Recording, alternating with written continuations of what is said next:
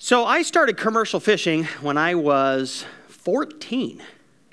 14. And the first time I went out, I just went out for a, a, a little uh, bit to spell one of my brothers who wanted to go leave the fishing grounds early and go visit his girlfriend. And, and so I was the temporary. And I didn't learn much. So, but, but that had given me the, uh, the next year I got hired on as a, a full crew member. I was 15, almost 16. I went out uh, on the fishing grounds and I fished with Frank Tredekoff on the Nancy. And Frank Tredekoff, Alaska native man who lived in Egegik all year round. In Egegik, in the winter times, under 100 people. And he lived by himself, and he, he therefore did not talk very much. and I, the other crew member was my older brother, Jim. And Jim knew what he's doing. He had uh, fished for a couple years.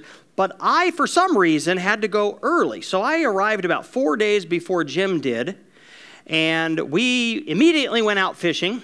I really don't know what I'm doing. Frank's not talking to me. And I was terrified.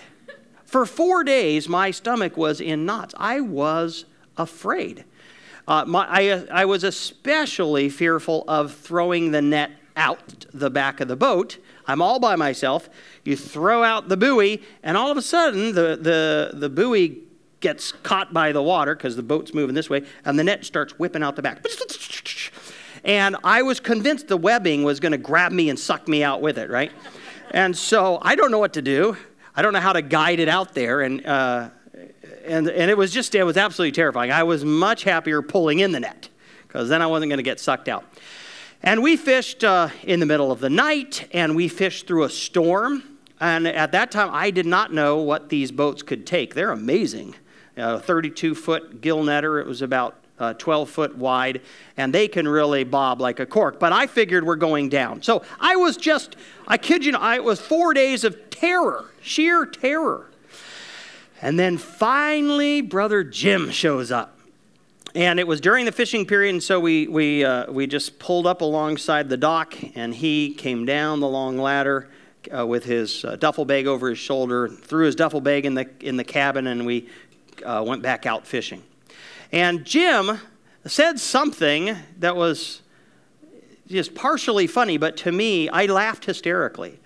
I just, and he said, It's not that funny, but I had four days of pent up terror. And I, oh, it was the funniest thing I'd ever heard in my life. I was so, it was, I was just relief laughing. And then the rest of the summer was fun. And I went on to fish for uh, four, no, 14 summers, I think. I love fishing. But I'll tell you what, when you feel like you're on your own in a dangerous situation, uh, it's totally different than when you are not alone, when, when you're with somebody that you love and trust and you know has your back. And I tell you that story because that's the message for today.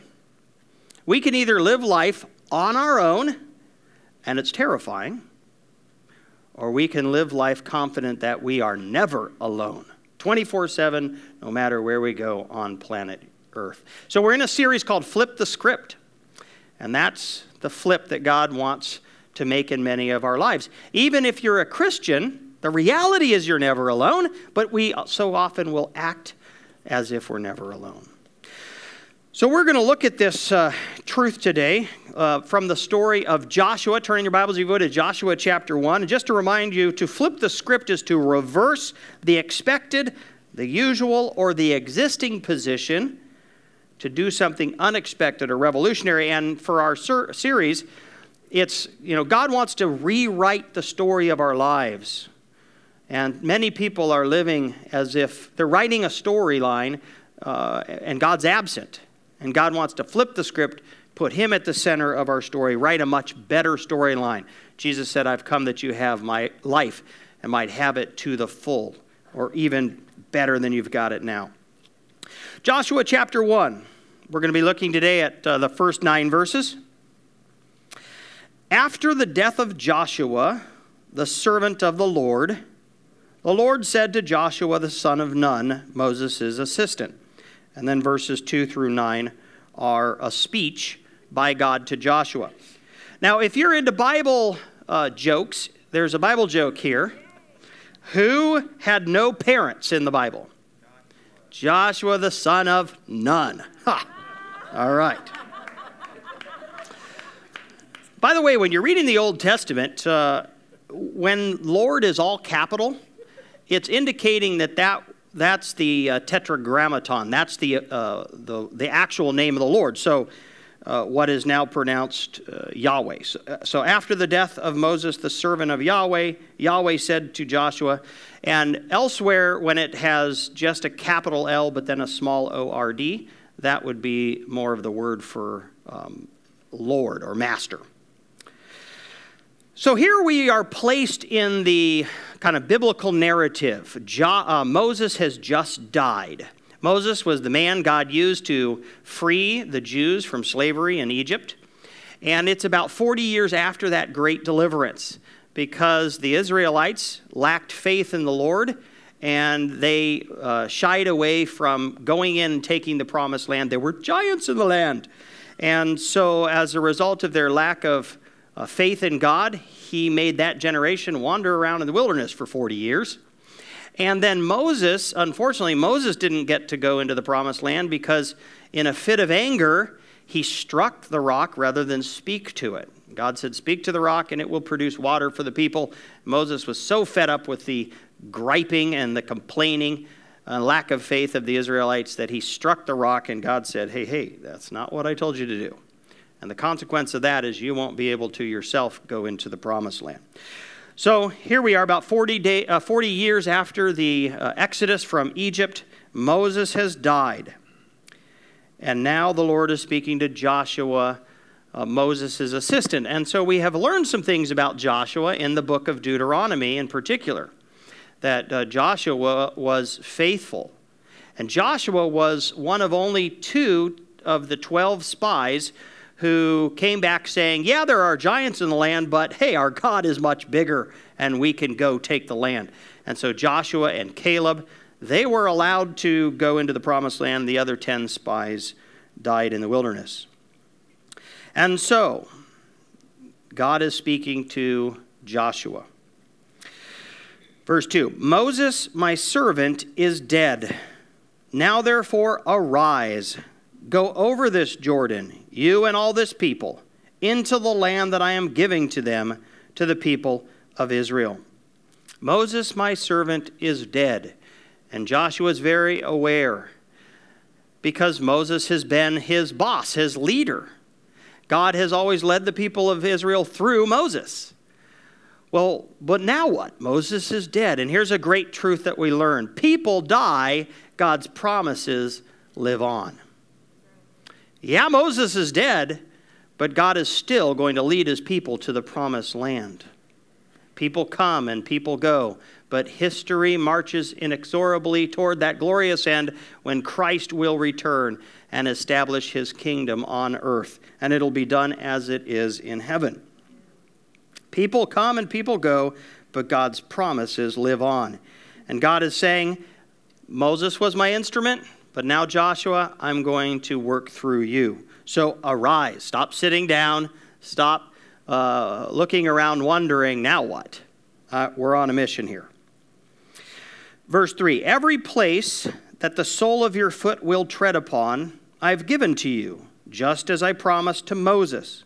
Of course, he first promised the land to Abraham, and then to Isaac, and to Jacob, and Moses, and now Joshua, and through them, of course, to the people of God. From the wilderness and this Lebanon, as far as the great river, the river Euphrates, all the land of the Hittites to the great sea, toward the going down of the sun, shall be your territory. So I just give you a map here to make it easier to visualize this. There we go. Large land. Uh, even modern Israel doesn't uh, fully occupy all of it. And uh, the promised land was d- divided amongst the 12 tribes of Israel. Verse 5 No man shall be able to stand before you all the days of your life. And of course, many tried. There were not just individual men who tried to block Joshua from fulfilling God's mission, uh, entire armies stood and tried to block him, stood before him. and yet none of them succeeded. Why? Because God was with Joshua. You know, sometimes we mistakenly think people are the enemy, and yet the Bible says we wrestle not against flesh and blood, but against principalities, powers, the things, the spiritual forces of the world. Your spouse is not your enemy. Your parents, even if your parents aren't believers, and even if they don't encourage you, they're not going to be able to block you from accomplishing God's purposes for your life. Your boss can't do that. A, a, a, secular government can't do that. People can't keep us from fulfilling God's calling upon our life because God is with us. Even though they might try, they can't. Just as I was with Moses, so I will be with you. Now, this must have been so encouraging to Joshua because we, we've seen the way that God interacted with Moses. God spoke to Moses face to face. God says, I know your name. Moses would come away from the presence of the Lord, and sometimes his face would be glowing, and the people couldn't even look at him. And, and Joshua had observed this over the years. Moses has a special relationship with God, a personal relationship with God, and Joshua was attracted to that. And now God's saying, you know what? I'm going to have that same relationship with you. As I was with Moses, I'll be with you. What an encouragement. I am going to have a personal relationship with you, Joshua. And you know, you know, the Bible says that God has a personal relationship with the Christian. In John chapter 14, verse 23, we read this If anyone loves me, Jesus says, he'll keep my word, and my Father will love him, and will come to him and make our home with him. We're going to dwell with that person. Of course, we learn later that it is the Spirit of the living God who actually comes and indwells the Christian. That's a personal relationship. He is with us 24 7. And that's what Jesus, uh, uh, God underlines here to Joshua next. As I was with Moses, so I will be with you. And now, now listen to this I will not leave you or forsake you. Joshua, there's never going to be a, a moment when you'll be when you turn and I'm not there. Ooh, ah, the Lord must be taking a siesta. Ah, he's off helping somebody else. I will never leave you. I'll always be right there with you. And boy, the psalmist, I love the way the psalmist puts this in Psalm 139, 7 through 10. Where shall I go from your spirit? Or where shall I flee from your presence? Can I? Can I go away from your spirit? Can I flee from your presence? The answer is no. If I ascend to heaven, you're there. If I make my bed in Sheol, you are there. If I take the wings of the morning and dwell in the uttermost part of the sea, even there your hand shall hold, lead me, and your right hand shall hold me. And then in the New Testament, the Apostle uh, Paul puts it this way to the Christian Romans chapter 8, 38 and 39. For I am sure I'm confident in this. I've become convinced about this that neither death nor life, nor angels, nor rulers, nor things present, nor things to come, nor powers, nor height, nor depth, nor anything else in all creation will be able to separate us from the love of God in Christ Jesus our Lord. Remember, David says, Yea, though I walk through the valley of the shadow of death, I'll fear no evil, for thou art with me. That's what Paul's saying here. He's trying to imagine all the things that we might think could potentially separate us from the Lord. Death, could that separate me from, from God? How about angels, spiritual powers? What about rulers? What about what's the situation in my life right now? Or what about the situation that might come to me in the future? He's, he's listing all these things. He's nothing in all creation can separate me from God's love in Jesus Christ. So, this promise that, that was so encouraging to Joshua is a promise to the follower of Christ today. The Christian has a personal relationship with God, and God will never leave us or forsake us. 24 7, anywhere on planet Earth, God is there, and that's the difference maker. And so, because Joshua will have God's, God with him, God can tell him, Be strong and courageous. Verse 6. Be strong and courageous. Now, three times in the text, he will tell Joshua, Be strong and courageous. And those three exhortations uh, correspond to three tasks that, uh, that God has for Joshua. The first one is this you, you need to be strong and courageous because you're going to lead my people. And leadership requires strength and courage. Be strong and courageous, for you shall cause this people to inherit the land that I swore to their fathers to give them. You're going to have to lead my people. Now, I love the fact that God so often accomplishes his purpose through people. Humans are very often the, the divine instrument through which God works. So it is God who is going to give his people their inheritance of the promised land, but he's going to do it through Joshua. Be strong and courageous, for you shall cause this people to inherit the land that I swore to their fathers to give them. I'm going to give it to them, but I'm going to give it to them through you. Now, God has good things that He wants to accomplish in this world through you. If you are a follower of Jesus Christ, there are tangible, real things God wants to do through you.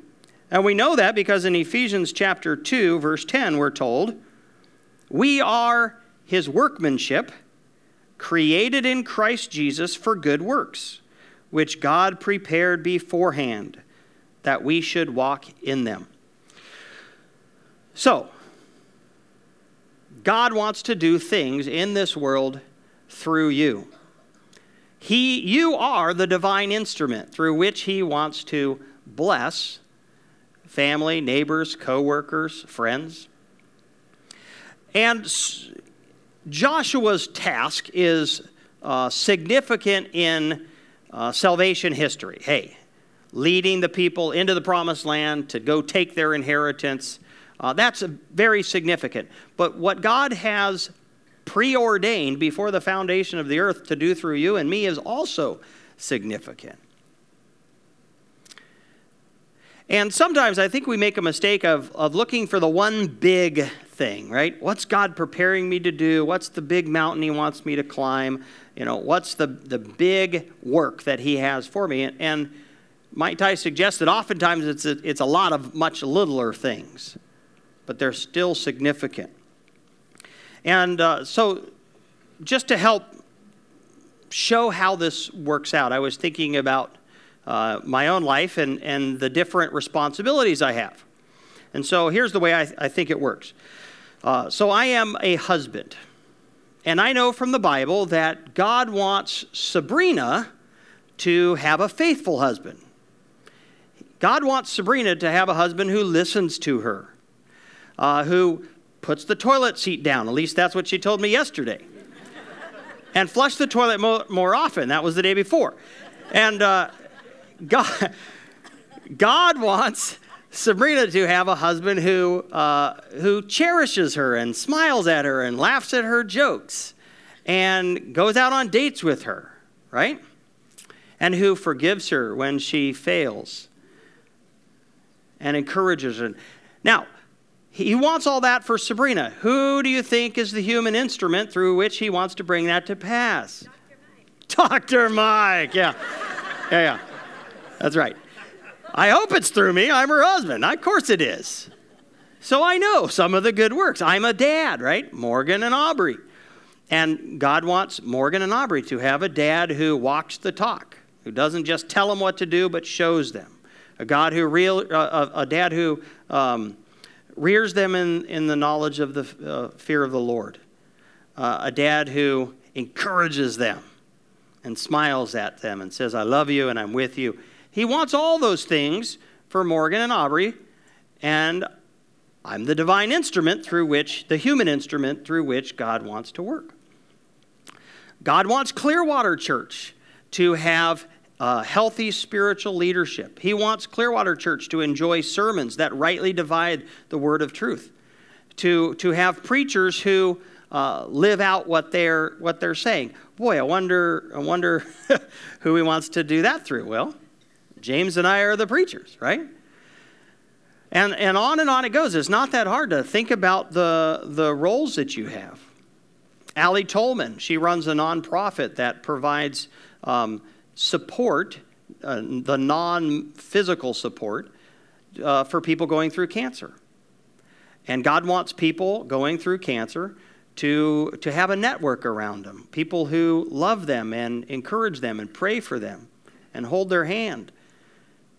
And so, who, you know, Allie's uh, one of the people, uh, one of the human instruments through which God provides that.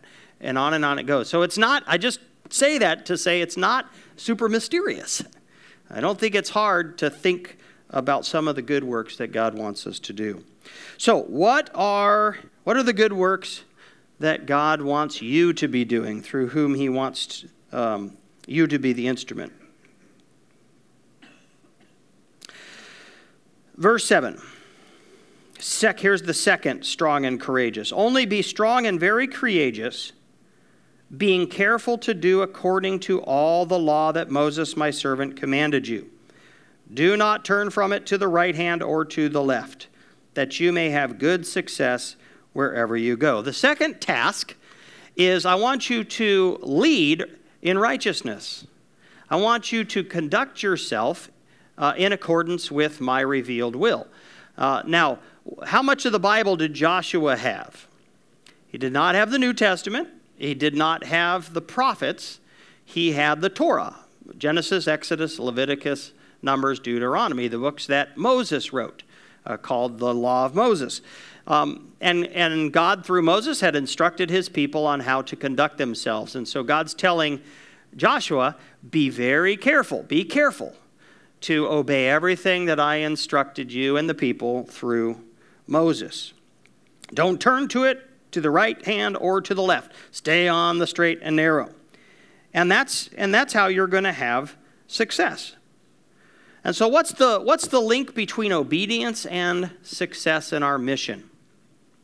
By the way, uh, the Bible defines success and prosperity very different from uh, the world. This isn't the, mater- uh, the materialistic health and wealth uh, American dream.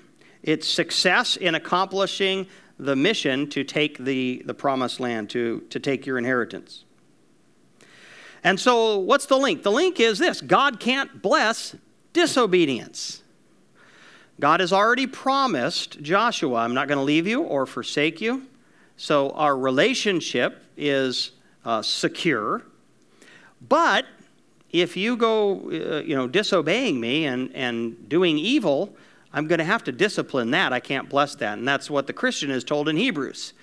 Uh, the Father disciplines those he loves. When we sin, the relationship is not at risk. We're still his children.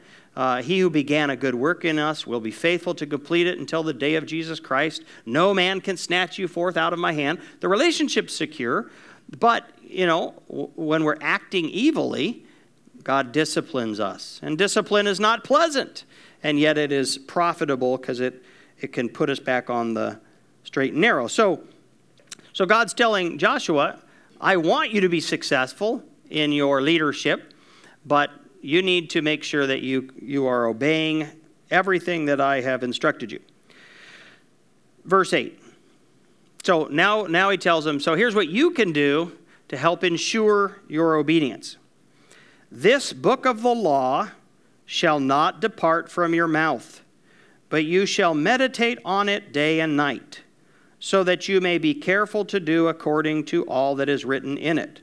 For then you will make your way prosperous, and then you will have good success. So, what are you supposed to do? Joshua, talk about the Bible and meditate on the Bible day and night. Uh, the fact of the matter is, it's a lot easier to obey the Bible the more you know the Bible, right? And so we can talk about the Bible uh, with our friends. It's one of the advantages of being a part of a journey group, right? You're talking with other people about the Word of God and how it applies to your life. And meditation, I think about uh, the cow chewing the tug, uh, the cud, over and over. Kind of gross. He regurgitates it. Well, that's meditation. Meditation is rep- repetition, repeatedly chewing on the Word of God. So, well done. You're at church, you're exposing yourself to the Word of God preached. Um, during the week, you can read the Bible, you can listen to it online, you can listen to other preachers. That's okay, you can do that. That's healthy. If they're preaching the Bible, you need to be listening. You can so there are lots of ways to be meditating on the Word of God. But we want to be doing it uh, regularly. It needs to be a part of our lives. Uh, Joshua, you want to be successful? Then make sure you're bathing your mind in the Word of God so that you can be careful to obey it. And notice the wording For then you will make your way prosperous and then you will have good success. You can facilitate your own spiritual success by meditating on, on the Word of God and by talking about it. All right, so we've seen be strong and courageous as you lead the people, be strong and courageous as you seek to obey my word, and then third, strong and courageous. Verse 9 Have I not commanded you? Be strong and courageous. Do not be frightened and do not be dismayed. So he's talking here about when you go into the land, you're going to face enemies, armies that are uh, trying to block you. And there are giants in the land. But I don't want you to be afraid. I don't want you to be dismayed because I'm going to be with you and fighting with you and helping you. Now, to be frightened is to be scared in the moment. To be dismayed is to conclude it's hopeless. Uh, the, the, the, word in Hebrew ha- talks about like a, a pot cracking under the, under the pressure and the strain. And so it's, it's breaking and it's concluding, I can't, I can't win this, I can't do this, this is hopeless. And you know, um, I can't help but think of parents who have uh, kids who fall away from the Lord and they're in their rebellious times and, and it's been years of praying and how easy it is to, to, of course, you're frightened for them, but to be dismayed and to conclude um, it's all over. Don't do that. Or if you're in a marriage and, uh, and it's not changing, and we can get to that point. I've been there. I've been to the point where I've stopped praying for people because I've concluded they're not going to change. It's hopeless. And it seems, I don't know why the Lord does that, but it seems like when I get done praying, then He starts working. like, oh, it's not about me, I guess. and why don't we need to be frightened? Why don't we need to be dis- dismayed? For the Lord your God is with you wherever you go. Boom, that's the Lord's punchline to Joshua. That's his big takeaway. Now, if God had said to Joshua, Joshua, I want you to go across the Jordan River into the land of Canaan, which is currently occupied with some giants and lots of other people, and go take it. And you're on your own. Go for it, man. Uh, I think Joshua would have said, Are you kidding? No way. I'm not up to that task. I'm not going there. That would have been terrifying, and rightfully so. But God didn't say you're on your own. He said, I'm going with you. You won't be alone. I'll never leave you or forsake you. I'm with you the whole way. And that's the game changer, right? That makes all the difference. So the series is Flip the Script. We can either live life on our own, as if we're on our own, or we can live life with God, never alone and it, it makes all the difference. If you're not yet a follower of Jesus Christ, the application today is super simple.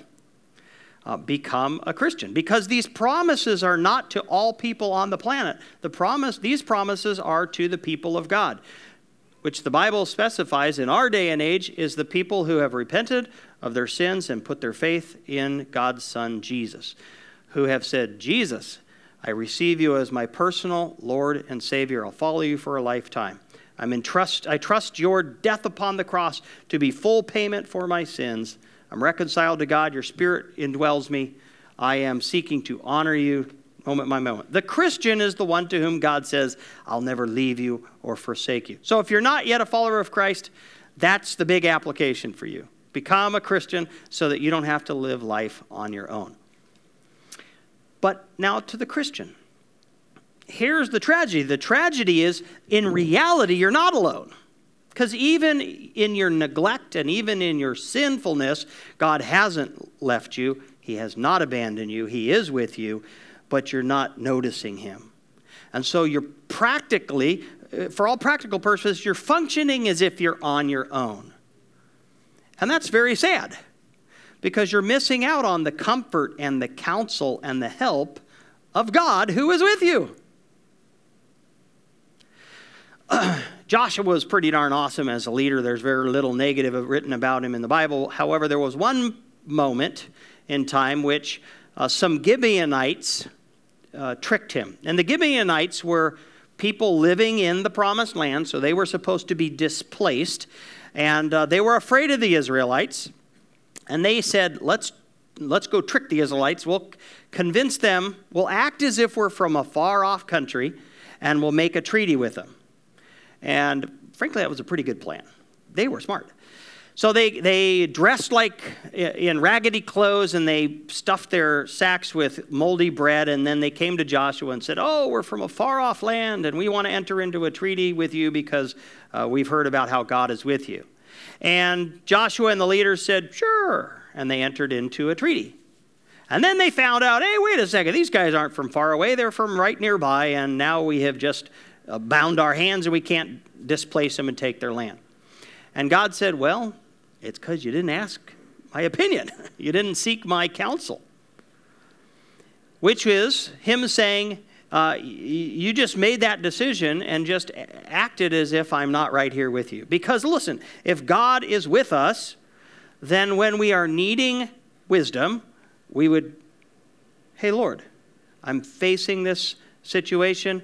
What do you think I should do? If any man lacks wisdom, let him ask God who gives generously and without finding fault, and it'll be given to him. Okay? Uh, when you are sad and your heart broken, why, are you, why, are, why do we look around for somebody's shoulder to cry on when God is right there with us? Cry on his shoulders. Cast your anxieties upon me, for I care for you. God's right there. And he wants to take our, our pain and comfort us. Jesus, uh, the Spirit of God, is the comforter, the helper. When you're facing, uh, facing some challenge in life and you need help, whether that's uh, in work front or on the home front, or God is your helper. He wants to, he wants to strengthen you and help you. And so when you're facing things like, like the big cancer, or your kid is, is going wayward, or your, or your marriage is falling apart, or you've lost your job. You're not alone as a Christian. And it makes all the difference. And so do not live as if you're alone. Boy, Christians can, can, can, it's easy to make the mistake of, I'm in a situation and God let me into the situation, He must not care about me. No, God is just not nearly as concerned about how good the situation is. Uh, he's with us in the situation, and we can be victorious in every situation. Uh, God is much less concerned about our comfort than He is about encouraging us in the midst of the situation. And, and sometimes He'll put us in uncomfortable situations so that we are forced to depend on Him and we build the, the faith muscles. You can either live life on your own as a Christian, or you can live life into the glorious truth that God is with you. You're never alone. So flip the script. Stop living as if you're alone and live into the promise that you are never alone. Let's pray. So, first, I want to address those who don't yet know Christ. What a, I mean, this is just one of the many, many, many, many promises in the Bible that can be yours if you'll become a Christian. The most glorious of which, of course, is life everlasting. Do you want that? Every relationship has a beginning. Today can be the beginning. There are no magical words. But God says, I will honor faith in my Son, Jesus Christ. I'll honor it with forgiveness of sins. I'll honor it with the indwelling of the Holy Spirit. I'll honor it with my presence throughout all life, and I will honor it with resurrection from the dead and life with me forever. Do you want that? That can be yours today. Just talk to the Lord in the quiet of your own heart. Uh, if you want somebody to pray with you after the service, nothing I would rather do than pray with you. I know my wife would love to do that. Any of the elders, their wives, Pastor James, lots of people who would love to, to pray with you, see you become a Christian, witness that and encourage you. Now, for the Christian, you're not alone. That's the promise of God, that's the reality. Where in your life are you doing it on your own? Repent of that, invite God or open your eyes and say, God, I acknowledge your presence with me. Let it change the dynamic, change your perspective, let it change your emotions, let it change the situation.